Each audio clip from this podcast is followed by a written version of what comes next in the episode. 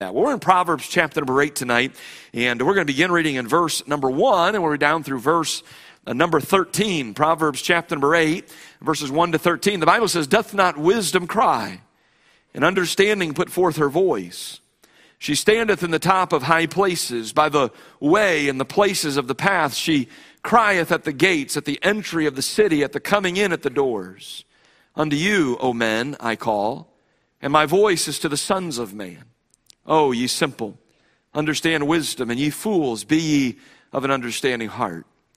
Hear, for I will speak of excellent things, and the opening of my lips shall be right things. For my mouth shall speak truth, and wickedness is an abomination to my lips. All the words of my mouth are in righteousness. There is nothing froward or perverse in them. They are all plain to him that understandeth, and right to them that find knowledge. Receive my instruction, and not silver and knowledge rather than choice gold. For wisdom is better than rubies, and all the things that may be desired are not to be compared to it. I, wisdom, dwell with prudence and find out knowledge of witty inventions. The fear of the Lord is to hate evil. Pride and arrogancy and the evil way and the froward mouth do I hate. You may remember that last Sunday we gathered and we looked at Proverbs chapter number 7. And we talked about why it is that people fall. And again, we, we stated at the beginning of the message, I'm not sure that the term fall is exactly the, the best term to, to, to, to be using there, because again, when we think of a fall, we, we, we, we think of the idea that that be something that is completely accidental. It's not something that I intended to do, it just sort of happened and uh, and I wasn't wasn't l- planning on that. Whereas oftentimes when people uh, move into sin, they uh, there's there's habits and there's patterns that are developed over time, and, and in many respects you can see it coming from uh, from a long way off. And, and many times you've perhaps thought to yourself, you know, I'm, I'm concerned about that individual. I, fear for where they are spiritually. I, I'm afraid that things are not right there. And so you understand that a fall comes on someone suddenly, that it is accidental. It is, uh, it, it is not something that is planned or premeditated. Whereas oftentimes when men and women uh, dive into sin, it is a deliberate choice that they, uh, that they make. It is a, is a decision of the mind and of the will and, and of the heart. And so we talked about why it is that individuals, individuals fall, why they move into sin. And I think it's interesting that as we come to chapter number eight, I, I believe that what Solomon does here, I, I, believe that he he gives some, some counsel to us, and, and this is the title of the message if you're following along tonight that way, and that is this how to keep from falling. You see, he doesn't just talk about why it is that people fall, but he, he, he says, let me, let me give you some counsel. Let me give you some wisdom to keep you from ever going down that path. Throughout the early portion of this book, Solomon has consistently warned about the strange woman and her temptation toward immoral behavior. The indication from this chapter is that in order to keep oneself from falling into deep sin, one must embrace wisdom. We've heard in recent days about this concept of this idea of replacement. And in order to overcome something of power, it must be replaced with something of equal or even greater power. Wisdom, according to what we find in our text, wisdom is offered as the solution to help us overcome the wicked and strange woman and the temptations that she brings our way. Wisdom is put on display in our text. That's what we find here in this in these in these verses. It is introduced to us by Solomon with some very descriptive language, isn't it? If wisdom is embraced and accepted, it will promote an individual far above their peers who are lacking in this particular area. And so I think it's interesting that following Proverbs chapter number seven and the fall of the young man, Solomon gives a clear path to avoid the catastrophe that is found in, in that previous chapter. so if you wish to avoid or to keep from falling, you should give heed to the steps that I believe are found in Proverbs 8. And I just want to share them with you. I believe there's four things specifically that we'll be able to deal with tonight in, in how to keep, how to keep from falling into deep sin, how to keep from ruining and destroying your life in an intentional way. Number one, I think if you're going to keep from falling, you must, number one, adjust your patterns. Adjust your patterns. Look in, again in verses 1 to 3, says, Does not wisdom cry and understanding put forth her voice? She standeth in the top of high places, by the way in the places of the paths. She crieth at the gates, at the entry of the city, at the coming in, at the door. So, so did you notice in chapter number seven, the strange woman, of course, is identifying as, as, as she.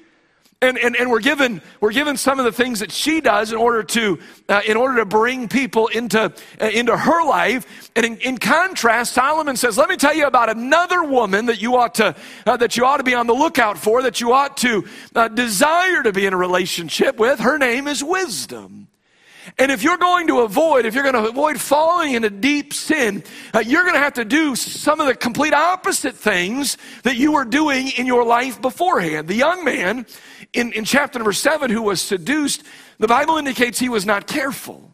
We talked about that last week. He was not careful where he walked. He was not careful when he walked there, and he was not careful with whom he was walking. We learned of that in chapter 7, verses 8, 9, and 10. Notice, notice as we compare and contrast the strange woman with wisdom in, in, in Proverbs 7 and Proverbs 8, uh, that the wicked woman, the strange woman, she hides out. She hides out on a, on a back street corner somewhere. Uh, she appears there in the evening, in the black and dark night. The simple, the simple young man is foolish enough to be in her neighborhood in, uh, at twilight while she is lurking.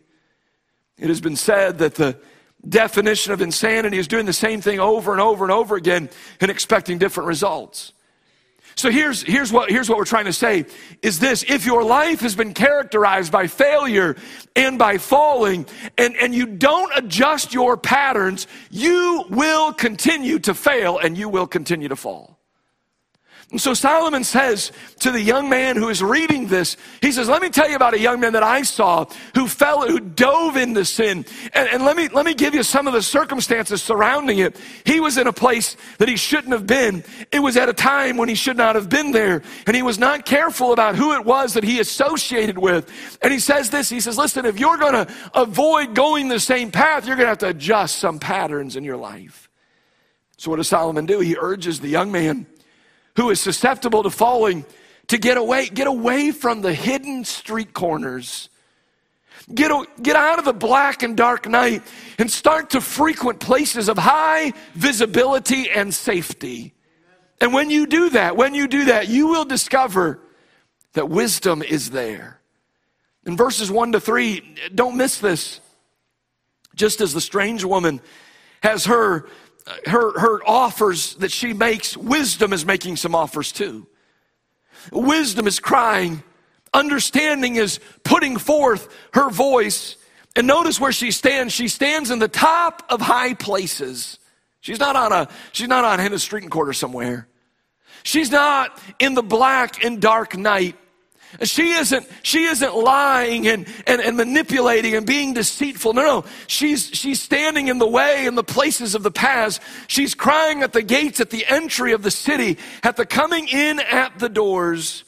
So understand that, that as it relates to wisdom and adjusting our patterns to keep us from falling, notice that wisdom is in the high places. Wisdom is in the paths, and, and wisdom is at, in the gates at the entrance of the city. All of these terms are a clear reference to public and visible living. And if you're going to listen, if you're going to keep your life pure and you're going to keep your life right, I, I, I think that we cannot miss what is being said here. You're going to have to live your life. Listen, you're going to have to live your life in, in the broad daylight in many respects. You have to, you have to turn some lights on. And you're going to have to go to places of, of high visibility. Why? Because there's accountability there. There's wisdom in those places. And yet so many people, especially, especially when they're going the wrong way, so many people live their life in secrecy and live their life in hiding.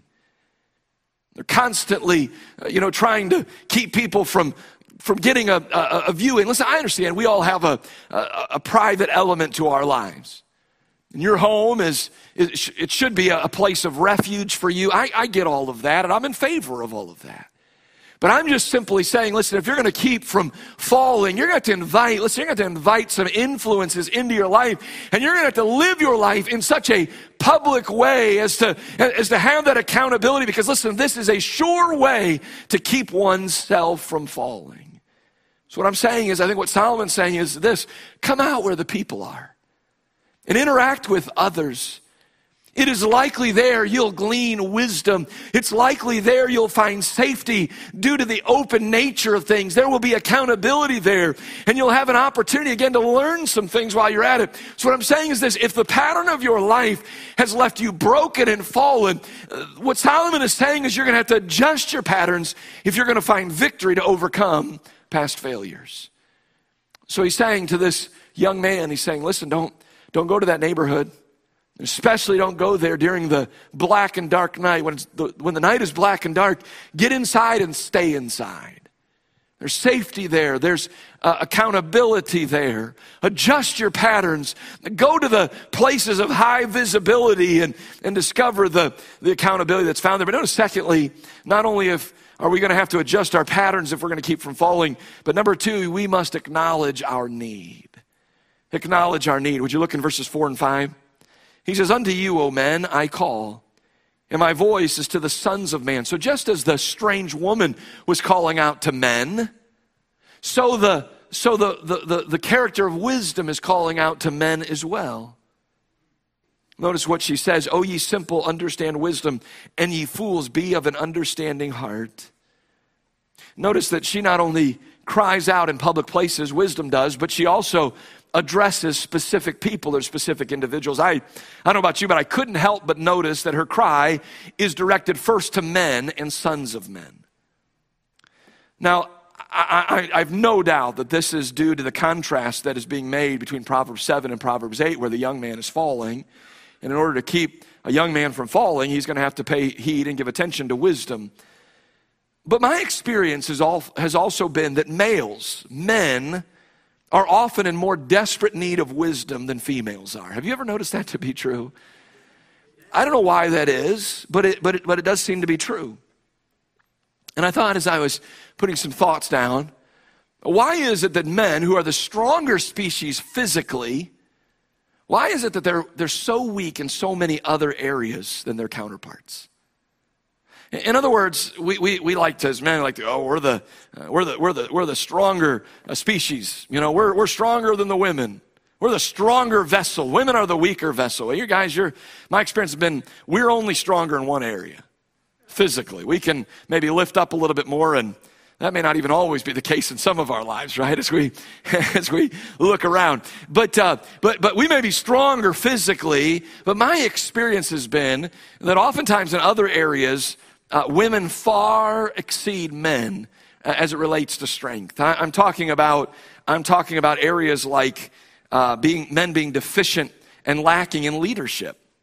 I was a youth pastor for 14 years, and during that time, it always amazed me that the men struggled to lead. The young men struggled to lead because there was a vacuum in leadership, oftentimes the young ladies stepped up and they, they were the ones that were leading and they were the ones doing the right thing. And if there was a special that needed to be sung in a, in a church service, it was, it was young ladies that were volunteering. And, and oftentimes, it's not always the case, but oftentimes the teen soul winning bus was full of more young ladies. It was full of young men. And, and, uh, and the youth choir was full of more young ladies than it was full of, of young men. And, and I, I think we even see some evidence of that even as we move into adulthood.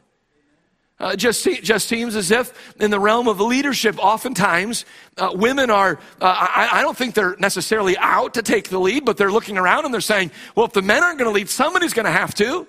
And oftentimes that's played out in the home.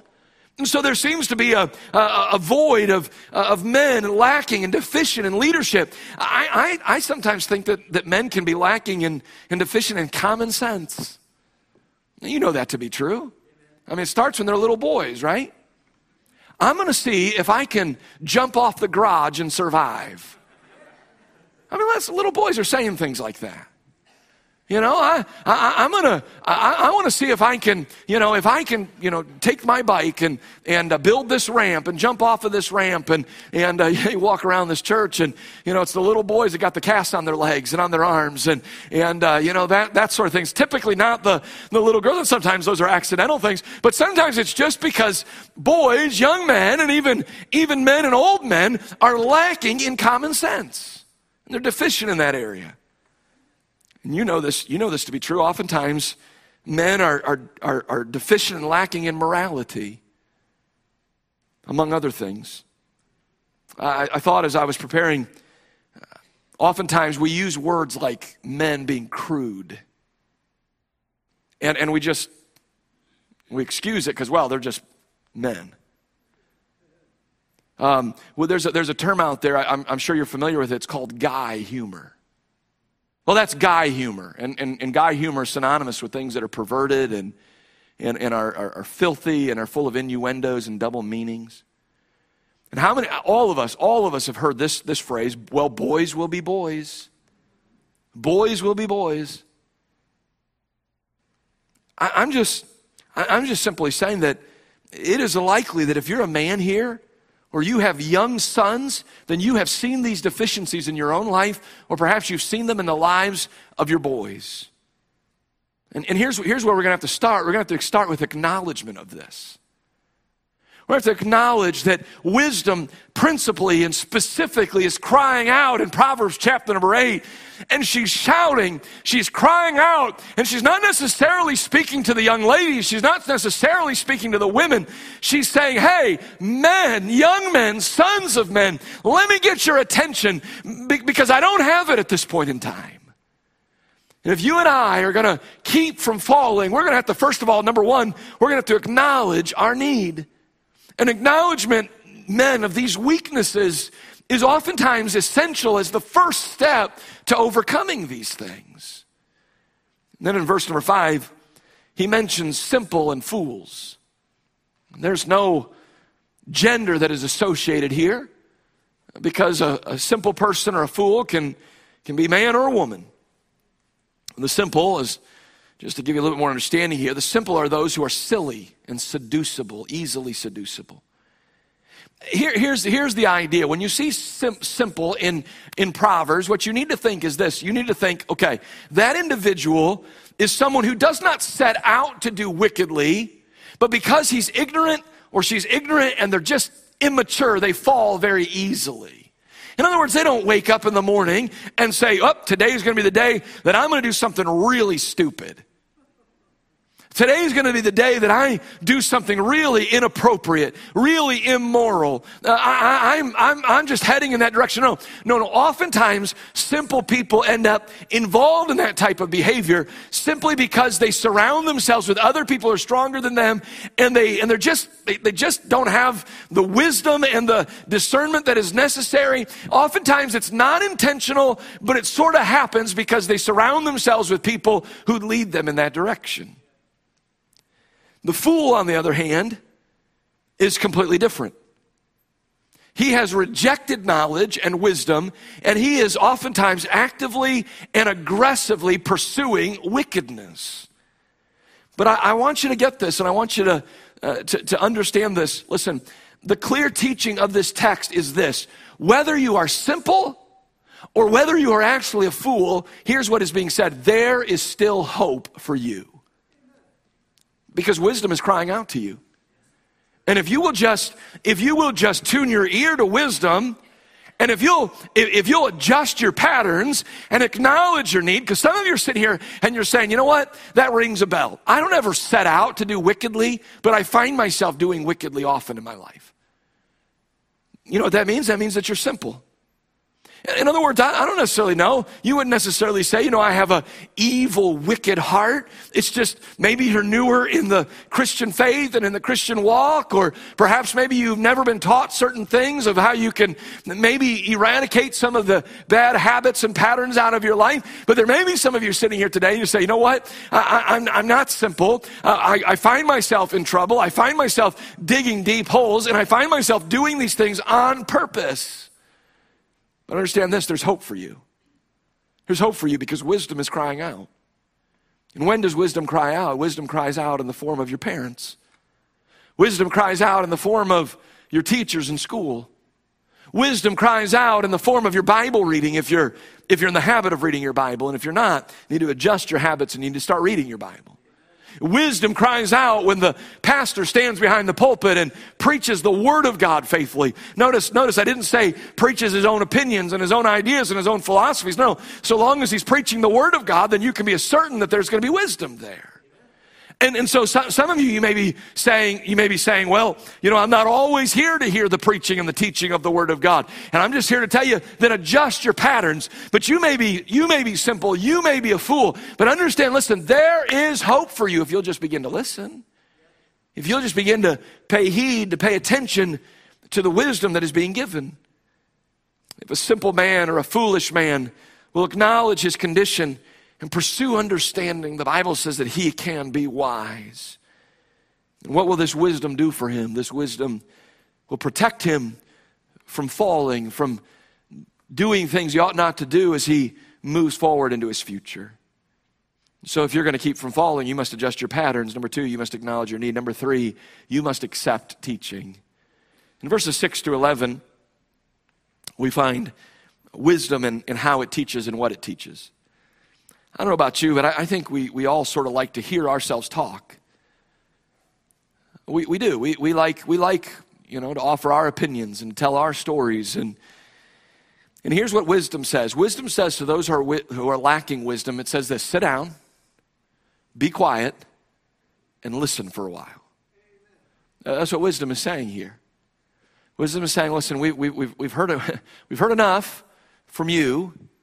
It's time for you to sit down and for you to listen and for you to be quiet for just a little while.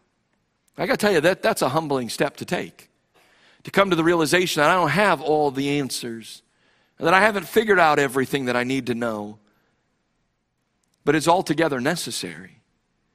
Now, let me ask you a question. How do you know the teaching you are getting is biblically wise teaching? I think Solomon identifies what kind of teaching is biblically wise, what kind of teaching to listen for to those who are passionate about growing and developing in biblical wisdom in our text. And let me just share these four things with you. Number one, you should insist, you should insist your teaching be what is excellent, right, and true. Look at verses six and seven. He says, Here, for I will speak of excellent things. So that idea here, you know what that is? That's sit down. It's be quiet and just listen for a little bit. So he's saying here, that's a, that's a command, that's an order. And if you're, if you're a man or a young man or you're a, a simple man or a foolish man, uh, wisdom is saying, sit down and be quiet. Let me teach you some things. Now, here's what I'm going to teach you. Verse 6 Here, for I will speak of excellent things. The opening of my lips shall be right things, for my mouth shall speak truth. So you must insist, listen, if you're going to grow in wisdom, you must insist that those that are teaching you, that they, they teach you things that are excellent, right, and true. The word excellent in our text is sort of the carries with the idea of princely or the idea of that which is heavenly or that which is divine. So this kind of teaching, this kind of teaching, it reveals an eternal God. It, it speaks of an immortal soul and it speaks of an everlasting state. It lifts the man from looking around him to looking above him and looking below him and understanding listen, this life isn't all that there is. Excellent teaching is someone who will confront you and will tell you, listen, you're going to live 70, 75, maybe 80 years if you're fortunate, if you're blessed, and you're going to die someday. And when you die, you're going to spend eternity somewhere. That's what excellent teaching is. It's someone who will love you enough to share the gospel with you.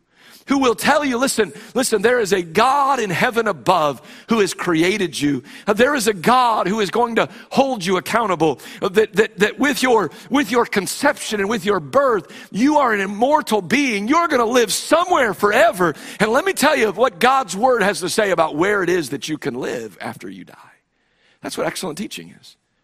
It's talking about things that are otherworldly in many respects, things that are heavenly, things that are divine. Then he says, he says, I, I'm going to give you things that are right. Right is dealing with that which is even, that which is straight, that which is upright. So I think that we could say that right teaching is the idea of, uh, of uh, excellent is, let's, let's think about eternity. Let's think about the fact that you're going to die someday and you're going to spend eternity somewhere. Right teaching says, okay, while you're living here on this earth, let me teach you a few things about how to live a life that is appropriate and pleasing in God's sight. We teach you how to live a life that is even, a life that is straight, a, a, a life that is, uh, that is upright. And then he says, I'm going to teach you things that are true. Truth is that which is, st- uh, is stability, it's certainty, it's trustworthy, it's established, it's faithful. And can I just can I just be real frank? I believe that all of these all of these words, that which is excellent, right, and true, all of these are no doubt a direct connection to this book. Because where are you going to find that which is excellent? How are you going to know that you're, you're, there's an eternal God and that you're an immortal being, that there's an everlasting state? You're going to learn that in this book. And how are you going to learn how to walk right? How to walk even and, and, and, and upright and, and, and straight? How are you going to learn what is true? Well, the Bible tells us, Psalm 19, verses 7 8, the Bible says, The law of the Lord is perfect, converting the soul. The testimony of the Lord is sure making wise the simple. The statutes of the Lord are right, rejoicing the heart. The commandment of the Lord is pure, enlightening the eyes. In other words, it's everything that Solomon says, I want to teach you. Everything that wisdom claims to be, teaching you things that are excellent, things that are right, things that are true. The, the, the psalmist writes, listen, you're going to find those things in this book, in God's law. And then he says, in verse number 11 of Psalm 19, moreover, by them is thy servant warned, and in keeping of them there is great reward. When you and I, when you and I hold, hold this book closely, then when we live by this book, when we keep what's found in this book, the psalmist says there is great reward there. The Bible says in Proverbs 4, verses 20 to 22, my son, attend to my words Incline thine ear unto my sayings. Let them not depart from thine eyes. Keep them in the midst of thine heart, for they are life unto those that find them and health to all their flesh. So listen, if you're gonna, if you're gonna get wisdom, then you have to understand I'm going to to sit down and I'm gonna to be quiet and I'm to have to hear for a while. And what, what am I going to hear? I, I, must, I must hear things. I must insist on things that are excellent, things that are right, things that are true. But notice number two, if you're going to receive wisdom and accept teaching, you must reject, number two, teaching that is wicked, froward, and perverse. In verses 7 and 8, he says, For my mouth shall speak truth, and wickedness is an abomination to my lips. All the words of my mouth are in righteousness. There is nothing froward or perverse in them. And you know this as well as I do that this world is consistently wicked. It's consistently froward. It's consistently perverse. It is nothing, it is nothing at all to hear vile and offensive language spoken very openly in public places today. I didn't used to be that way. And, you know, I don't consider myself an elderly man, but even as a boy growing up, if there were, if there were children around, and someone someone cursed or said something profane immediately they would say i'm so sorry i'm so sorry but you don't get that anymore you don't get that anymore at all uh, maybe in some cases, but it's rare. Today, today children are just as is just as familiar with profane and vile terms as adults are. Therefore, when an adult says something that they shouldn't say around a child, it's, it's like it's no big deal. We all just move on. We don't blush anymore. I, I think to myself that this type of thing, that which is wicked, froward, and perverse, have you noticed that it's even crept into programming specifically for children? Uh, I, I mean, I'm talking about I'm talking about movies, films, movies, television programs, streaming streaming platforms that are that are that are catering to children. Used you used to be able to say, "Oh, that's a kids channel. That's safe." It's not safe anymore. It's not not, not nearly as safe as it once was. There is a there is an agenda, there is an innuendo, there is a there is a culture that is trying to corrupt children. Used to used to be used to be that that um, you know, even, even advertisements and commercials were, were somewhat safe. But nowadays, nowadays you almost have to turn the television off when the commercials come on. Because there, there's a lot of things that are done there that are, that, are, that are displayed on screen there that are just not appropriate. And someone who is someone who is trying to grow in wisdom is going to have to reject some of those things. They're going to have to distance themselves from those things. Listen, it should not surprise us to learn of a man who is wicked, froward, and perverse to have fallen. It should not surprise us when that happens. Here's why because, in many respects, he telegraphed he was moving in that direction. In, in, other words, he gave clear indication that he was leaning in that direction. Listen, you should know this that we always fall in the direction that we're leaning. And if you're leaning in a froward way, you're leaning in a perverse way, you're leaning in a wicked way, don't be surprised when you fall that way either. Because you've, you've let everyone know, you have telegraphed for months, maybe even for years, that this is the direction that I'm going. And slowly but surely, I, have been, I've been cutting out gospel influences and I've been cutting out that which is excellent, right, and true. And I've been embracing that which is wicked, froward, and perverse. So don't be surprised when you surround yourself with these types of influences and influencers. You are sure to follow their lead. That's what happened to, to Lot and Sodom, isn't it? Genesis 13, verses 12 and 13, Bible says Abram dwelled in the land of, of Canaan, and Lot dwelled in the cities of the plain and pitched his tent toward Sodom. He started leaning in that direction, didn't he? And the Bible says in the very next verse, but the men of Sodom were wicked and sinners exceedingly. And we find a chapter or two down the road that Sol- excuse me, Lot is not just pitching his tent toward Sodom, but he's actually living in the city and he's sitting in the gates and he's just as wicked and froward and perverse as they are. The Bible says that he vexed his righteous soul day after day in that hideous place. And I'm just simply saying, listen, if you're going to be wise, if you're going to keep from falling, you're going to have to reject teaching and those that are, that are wicked, froward, and perverse. The Bible says in 1 Corinthians 15 33, be not deceived. Evil communications corrupt good manners.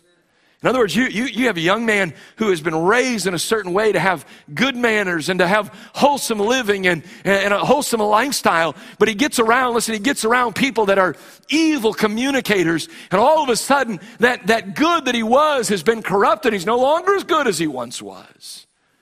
So if you're going to be wise, you're going to keep from falling. You're going to have to reject teaching that is wicked, froward, and perverse. Number three, you must you should demand teaching that is easily understood.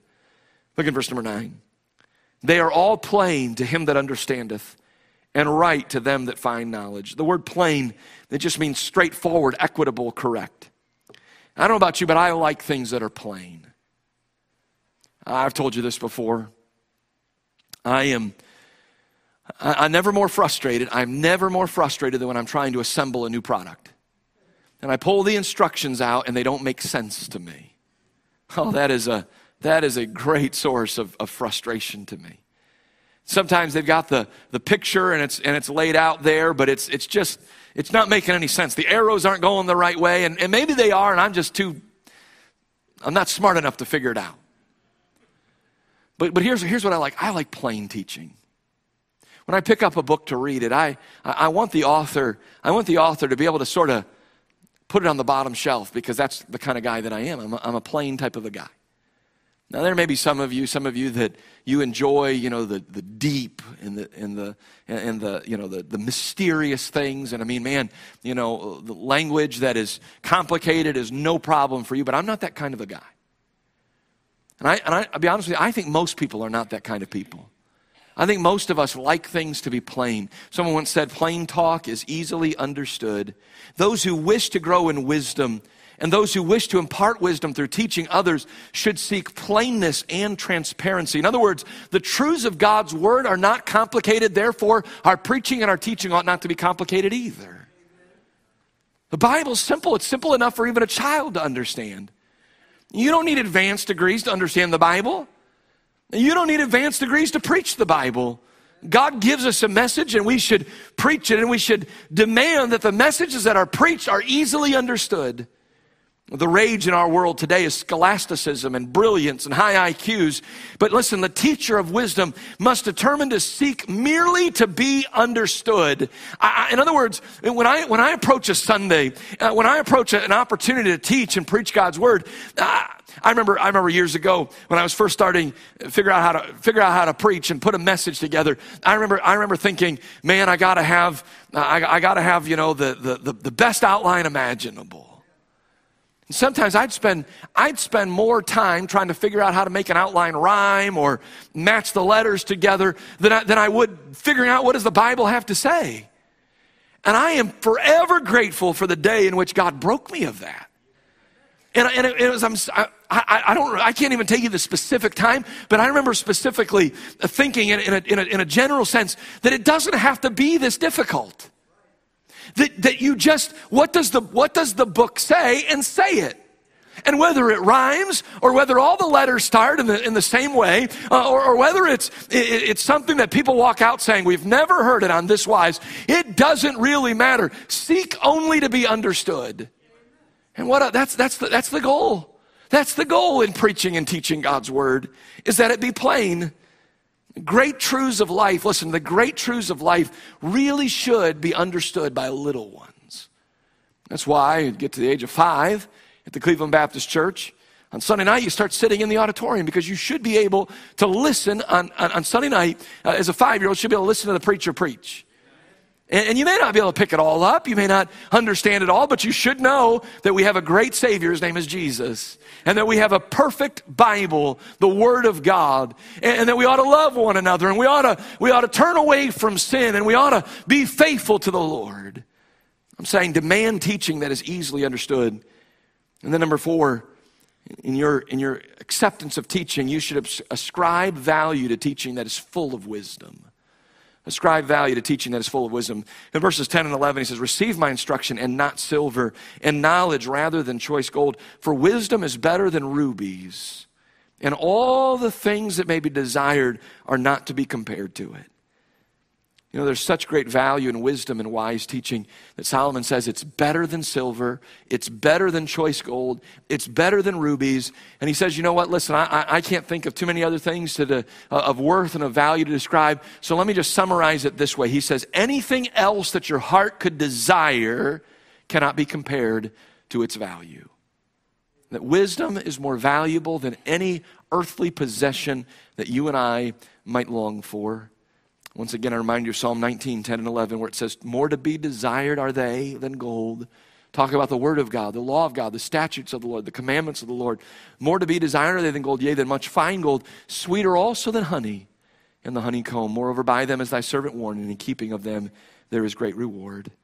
Psalm 119, 162, the psalmist wrote these words. He says, I rejoice at thy word as one that findeth great spoil.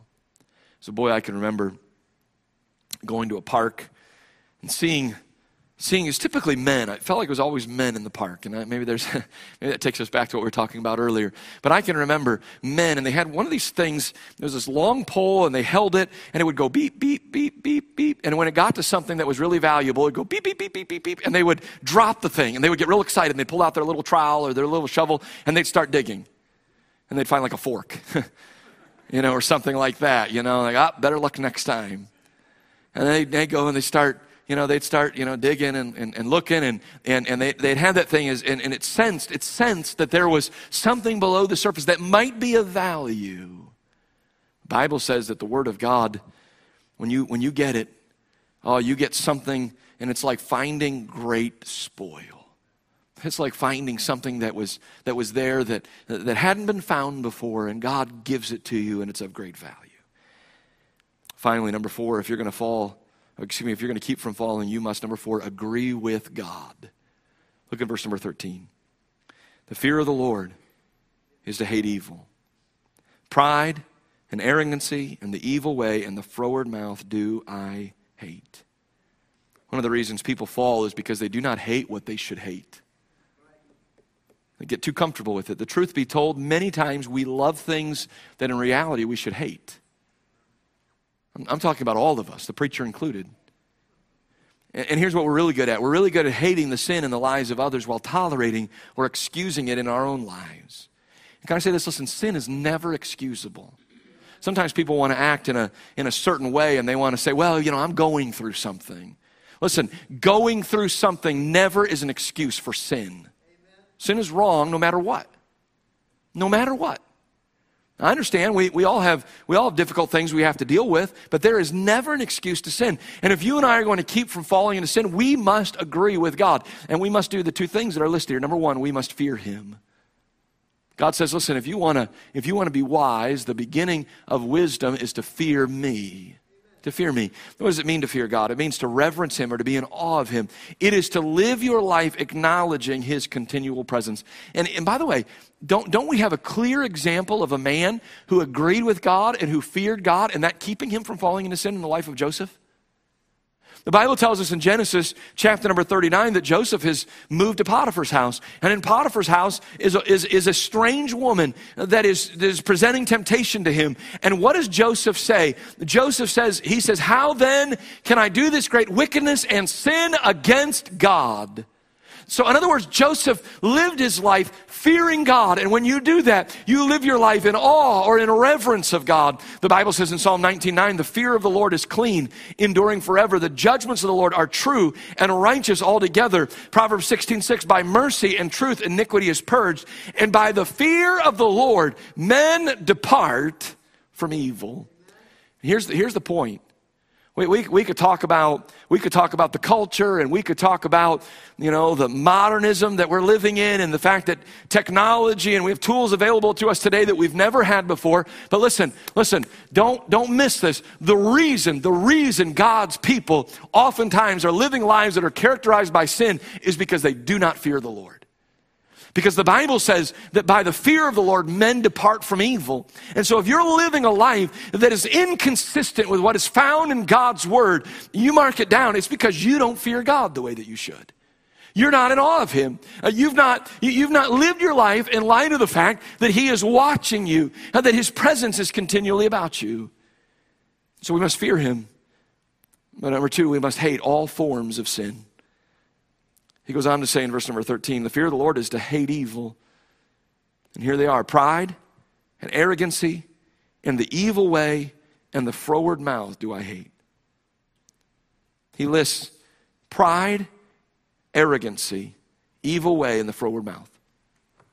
You know what he's dealing with here? He's dealing with sins of the heart, pride and arrogance, as well as sins of the body evil way, and froward mouth. Listen, all sin begins in the heart before manifesting itself bodily. It begins with pride and arrogancy. And before long, that pride and arrogancy has taken root, and we begin to believe, you know, that we are as great as, as we think we are, and, and, and, we, and we begin to tolerate and we begin to allow ourselves to go after the, the evil way. We begin to do some things we ought not to be doing. And before long, we begin a froward mouth, and we're talking about things and communicating things that we ought not to be, uh, that we ought not to be communicating. Which is why the Bible says in Proverbs 4:23, "Keep thy heart with all diligence, for out of it are the issues of life." So it's interesting, isn't it? Proverbs 7, we see this man falling. In Proverbs 8, it's almost as if Solomon comes along and says, Let me, let me help you to avoid the train wreck that's Proverbs 7. And if you're going to avoid that train wreck, you're going to have to adjust some of your patterns, some of your habits. You're going to have to do things a little differently. You're going to have to, you're going to, have to walk some different streets than you've walked before. You're going to have to, you're, you're going to have to, you know, stay out of certain places, especially at certain times of the day. You're going to have to live your life in a visible way because there's accountability there. So adjust your patterns. He says if you're going to keep from falling, you, you must accept teaching. You must acknowledge your need that I am simple, or maybe I'm a fool, or, or maybe I'm a young man, or a, a son of man. I'm a, I'm a man, and as a result, maybe I'm a little deficient in some areas.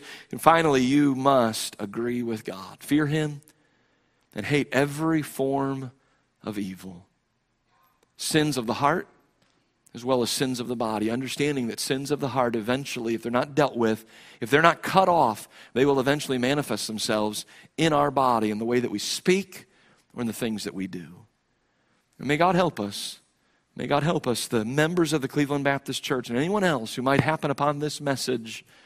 May God help us to live our lives in such a way that we are unstained and unspotted from the world, uh, that we have a clear testimony all the way through in which we live our lives in a way that is pleasing to the Lord. Our